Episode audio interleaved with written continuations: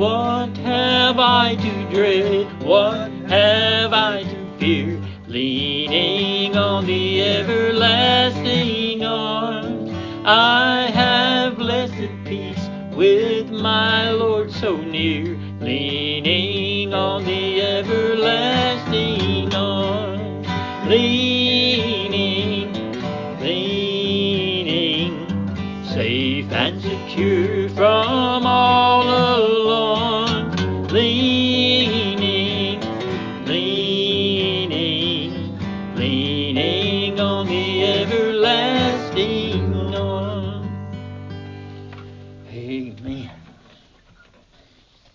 how how bright the path grows from day to day when we walk in that pilgrim way.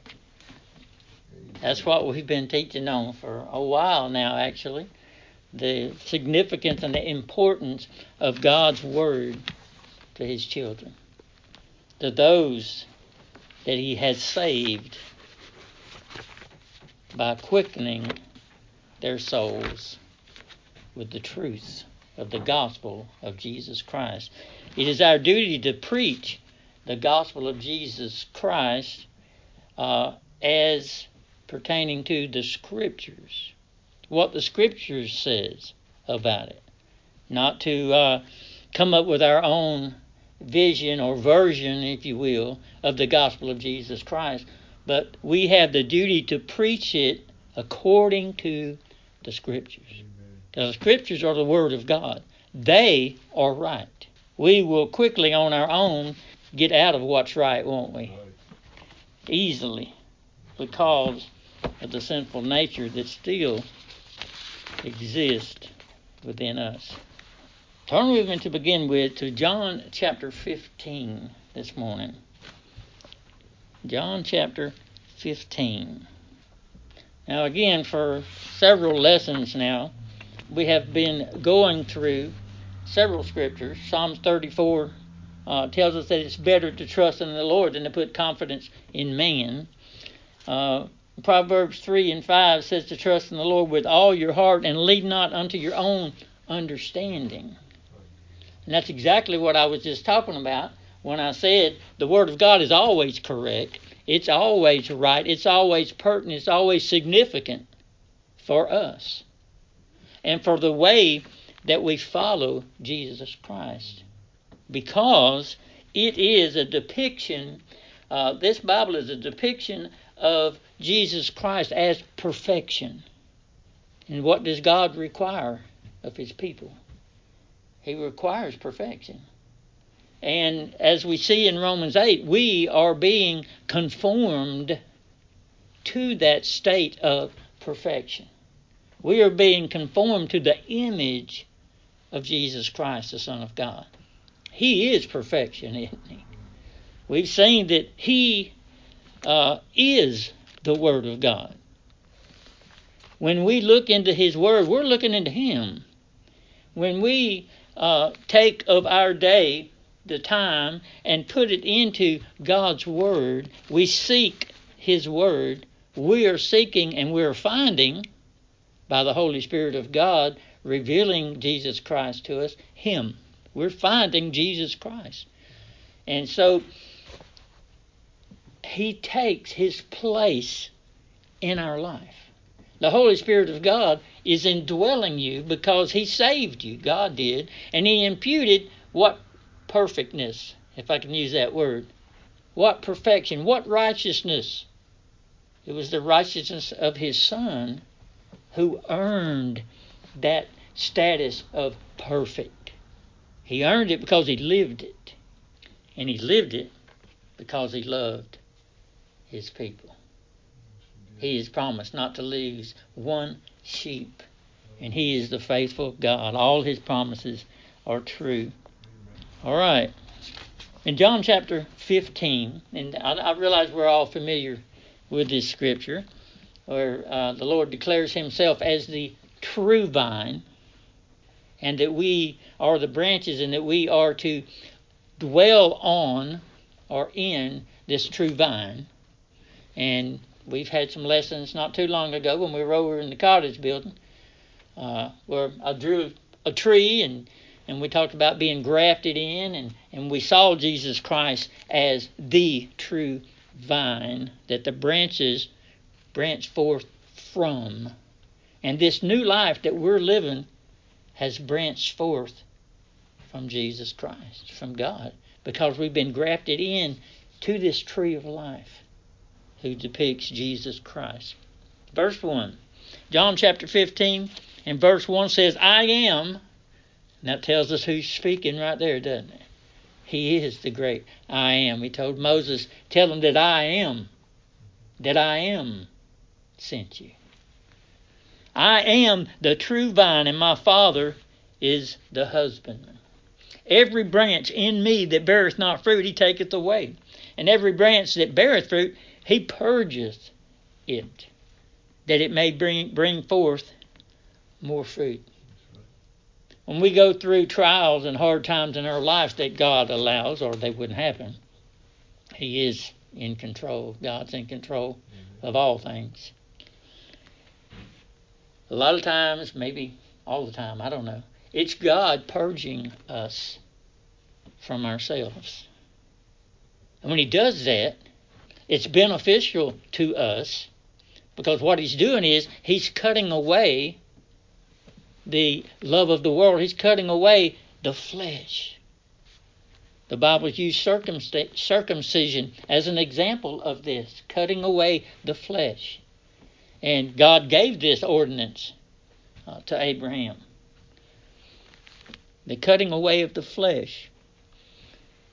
And that's what happens when God purges us, or He trims us back, if you will. He prunes the branches that are a part of Him, right? A part of the tree of life. He trims them off, and it's to their benefit. Well, Chuck trims his grapevines. He don't want to. It hurts him to cut them. But they benefit, see. And they do what? They bring forth more fruit. Verse 3 Now ye are clean through the word which I have spoken unto you. So abide in me, and I in you, as the branch cannot bear fruit of itself except it abide in the vine. No more can ye, except ye abide in me. For I am the vine, you are the branches. He that abideth in me, and I in him, the same bringeth forth much fruit. For without me you can do nothing.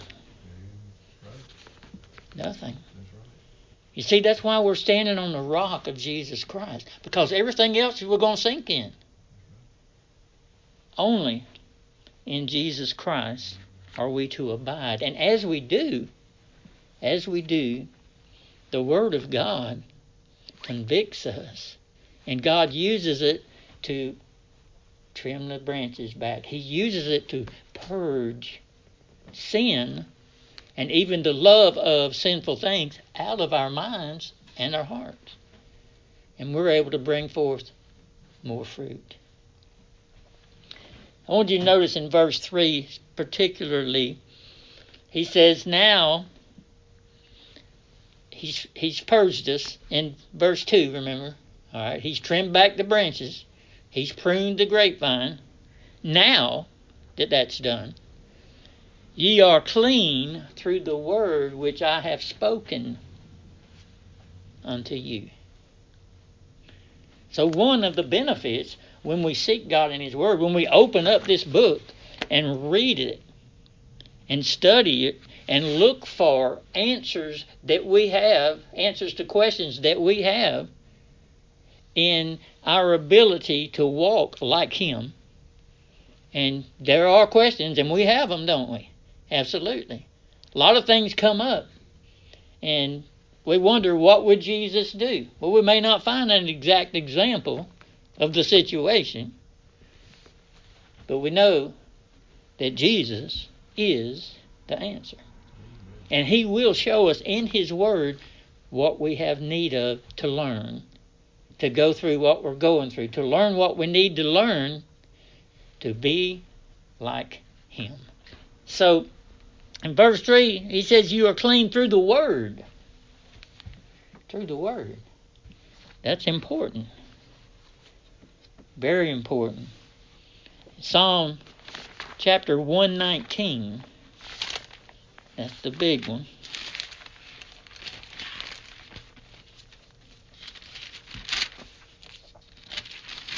Psalm 119, verse 1. Psalm 119, Psalm 119, having trouble talking this morning.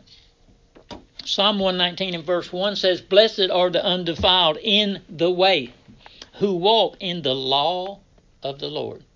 We're doing that.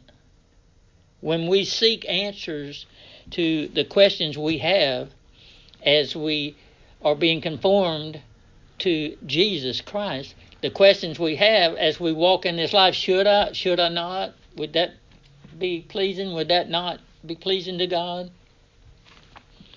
Blessed are the undefiled in the way who walk in the law of the Lord. Who's Jesus Christ? The way, the truth, and the life. Amen. Blessed are they that keep his testimonies and that seek him with a whole heart. That's us reading the Bible. I want us to see that personal application this morning. It's us reading the Bible. Blessed are we as we do so. They also do no iniquity, verse 3. They walk in his ways. Thou hast commanded us to keep thy precepts diligently. Oh, that my ways were directed to keep thy statutes. Who does that directing? It's Him, you see. It's Him. He's leading us. He's leading us. Then shall I not be ashamed, verse 6, when I have respect unto all thy commandments. That's the trouble with man today. That's the trouble with the world today. There's no respect to God's commandments. There's no respect to God's word. There's no respect to God. That's right. Verse 7 says, I will praise thee with uprightness of heart. And that's that soft new heart you're talking about earlier. I will praise thee with uprightness of heart when I shall have learned thy righteous judgment. I will keep thy statutes, oh, forsake me not utterly. Now notice verse 9. Wherewithal shall a young man cleanse his way? By taking heed thereto, according to thy word. You see, the Word of God cleanses us as we learn of Him in and through His Word. It cleanses us. It starts with the mind because, and I'll go back to what I was saying earlier, we have questions. Uh, should I be involved in this? Should I be thinking these thoughts? Should I do or not do certain things? We have those questions. And when we answer those questions with God's Word, it cleanses us. It's cleansing, the Word of God is, because it has an effect on our minds and hearts that leads us in a path. And that path is a path of righteousness. I want you to notice that we're not just walking blindly, like we're walking blindly out in the woods, don't know where we're going. But the path has already been traveled. The path of a perfect and righteous life has already been walked. You see what Jesus did? He paved the way. He made the trail.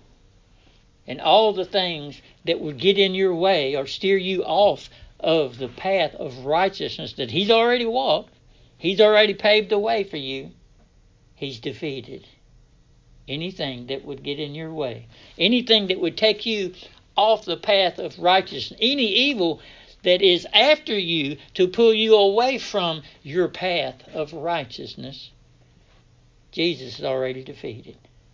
Every single one. He's defeated. So you see, the path is there already laid out. And we have the instruction book. Old man has tried to destroy it for centuries.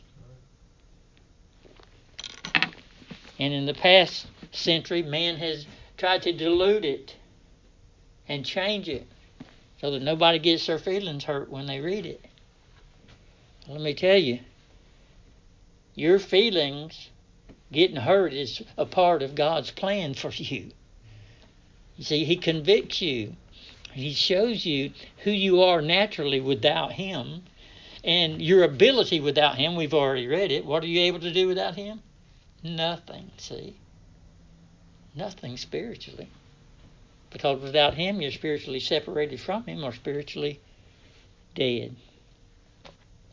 All right. Now turn with me, if you will, to Ephesians. Ephesians chapter 5. And we're all familiar with these verses. I know that we are. That the husband is to love his wife, even as Christ also loved the church and gave himself for her. And notice in verse 26, the reason is that he gives is that he might sanctify and cleanse the church that he might sanctify and cleanse it with the washing of the water of the Word of God. You see, God uses His Word. He used His Word to save your soul. By the power of the Holy Spirit, He showed you the true gospel of Jesus Christ. But as we continue seeking Him in His Word, seeking, seeking His strength, seeking his face, Psalms 105 tells us to do, forevermore, it says, to seek his face forevermore. That's seeking him in his word. And as we do, again, this, uh, we read that we are not supposed to be conformed to this world, but to be transformed. Transformed, see, by the renewing of what? Our minds. The Holy Spirit does that through the Word of God. Oh, that we would commit ourselves not to neglect His Word and the reading of His Word. We've spoke some recently about praying for each other, praying for the church. And it's a very vital part of our day to pray for each other and to pray for this church. Our prayers don't change God's mind because God is a sovereign God and He has a plan. He works that plan perfectly. But it's for our benefit. And He listens and He answers because He's faithful. So I want us to turn to Colossians chapter 1. Colossians chapter 1. I think that's like after Philippians. And we're going to take a quick look at a prayer of Paul's. Of course, this is uh, a letter from Paul to the church at Colossae. And I want to look at how he prayed for the church. Colossians chapter 1, and let's start in verse 9. Uh, verse 8. Who also declared unto us your love in the Spirit. For this cause, verse 9, we also, since the day we heard it, do not cease to pray for you, and to desire that you might be filled with the knowledge of His will, in all wisdom and spiritual understanding, that ye might walk worthy of the Lord, unto all pleasing, being fruitful in every good work, and increasing in the knowledge of God. Strengthening, strengthen, I'm sorry, verse 11, strengthen with all might according to his glorious power. Praise God. He gets all the glory, don't he? Unto all patience and long suffering with joyfulness, giving thanks unto the Father, verse 12, which hath made us meet to be partakers of the inheritance of the saints in light. And we know that Jesus Christ is the light, that the Holy Spirit has given us light.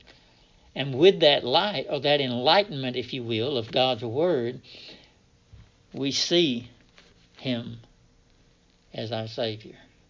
Giving thanks unto the Father, which hath made us meet to be partners of the inheritance of the saints in light, who hath delivered us from the power of darkness and hath translated us into the kingdom of his dear Son, in whom we have redemption through his blood, even the forgiveness of sins, who is the image of the invisible God, the firstborn of every creature. So I want us to look at these few verses for just a few minutes. In verse 9, Paul's desire for the church of Colossae and his prayers to God for this, it is that they will be filled, that you might be filled with the knowledge of his will. He's asking God to fill the church at Colossae with the knowledge of what He, God, wants them to do. Right? That's what he's saying. He's asking God to fill them with the knowledge of His will. That's one of the benefits of reading and studying God's Word. What is His will for us? Well, it tells us in several places, doesn't it? So we know what His will is. It's that we believe on Him with all our heart and soul, that we follow Him. The will of the Father is that Jesus Christ would lose none of the sheep that He gave to the Son even before the foundation of the world. So we are to be filled. So let's look at spiritual fullness. Being filled spiritually. Being filled with what? The knowledge of God's will. Being filled with the Word of God in Psalm 23 5. We can turn over there, but we know that it says, Thou anointest my head with oil, and my cup runneth over. That cup's full if it's running over, isn't it? Oil is used as a depiction, if you will, of the Holy Spirit all through the Bible. And David's talking about being filled till his cup runs over. Thou anointest my head with oil. What's in the head? The mind and the heart. As I believe that's what he's talking about. And that's what he does for us. He has done for us when he gave us this free gift of it with the saving knowledge of him. Not just a head knowledge, but a heart knowledge realizing that the gospel of Jesus Christ is mine, it's for me. And he hung on the cross for me, filled with blessing. Filled with blessing. John 15 11. We were just there and we've read it. John 15 11 says, These things have I spoken unto you that my joy might remain in you, and your, your joy might be what? Full. Full. We are filled with joy in our hearts when we know that Jesus Christ is our Savior. When we know that we are walking in the path behind Him, if you will. Remember, I said that He has already walked the path of righteousness. He walked his entire life perfectly. He made the way for us to be able to walk a perfect life. And we're getting there. When he comes back, we're going to be perfect because we're going to lay down these old sinful vessels, aren't we? We're going to know him when we see him. Why? We're going to be like him. He has a sinless body. We're going to have one too. Well, he's a great Savior, isn't he? Great Savior. All right. And then back to Ephesians in chapter 1, and we'll close right here. Ephesians chapter 1.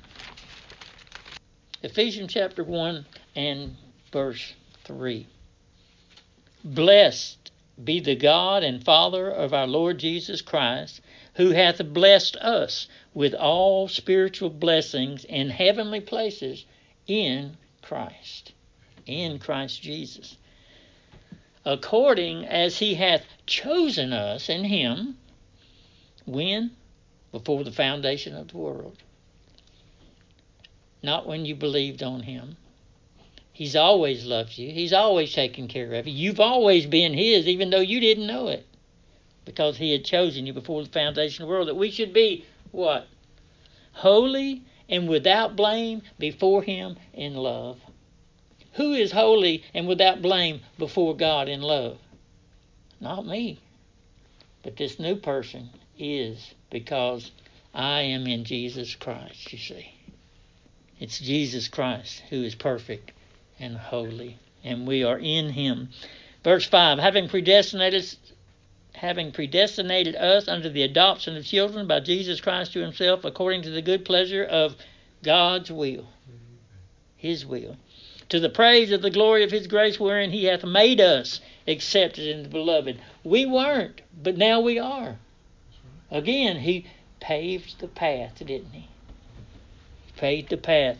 And in paying, paving the, the path, the end of his life, he gave his life to pay the price for that path. Verse 7 Ephesians 1 7. In whom we have redemption through his blood, the forgiveness of sins according to the riches of his grace, wherein he hath abounded toward us in all wisdom and prudence. And he continually abounds toward us in all wisdom and prudence as we learn of him and partake of this heavenly manna that he's provided for us, the Word of God having made known unto us the mystery of his will. That's what we're seeking, isn't it? To be like him. We got to know what his will is for us. And here, here is the plan book.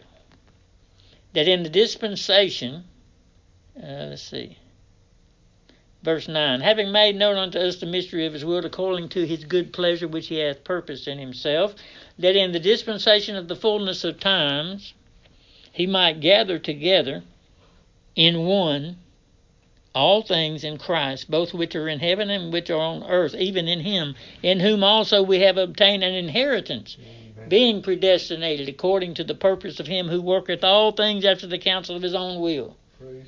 God is in control. That we should be to the praise of his glory, who first trusted in Christ, in whom ye also trusted, after that ye heard the word of truth that's faith. That's imputed faith. That we trust in Him after we heard the word of truth, the gospel of your salvation, in whom also after that you believed, you were sealed with that Holy Spirit of promise, which is the earnest of our inheritance until the redemption of the purchased possession unto the praise of His glory.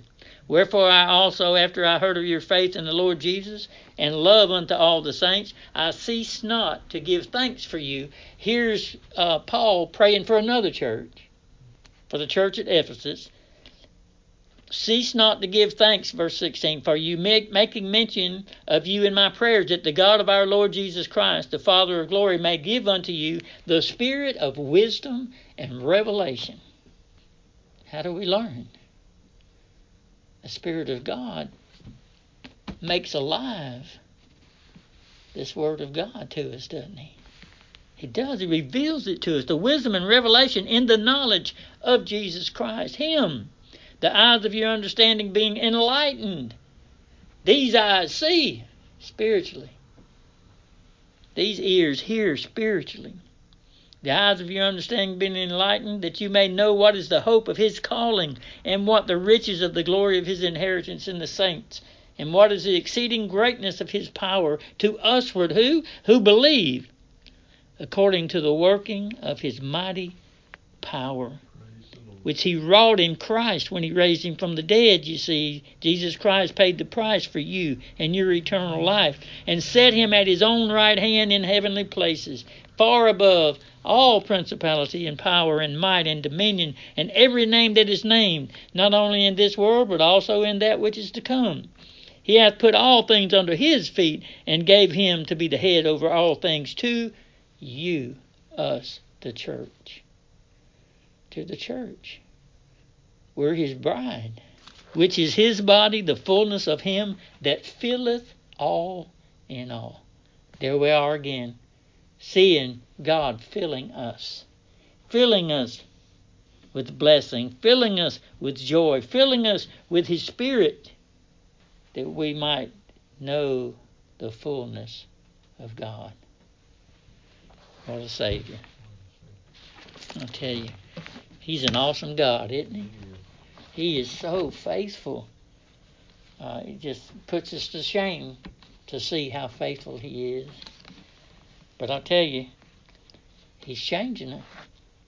He's like the potter with a lump of clay. He's shaping us. And praise God, when we see Him, how are we going to be? We're going to know Him because we're going to be like Him. And He's bringing it all about. He's an awesome Savior. May God bless the reading of His Word to the hearts today.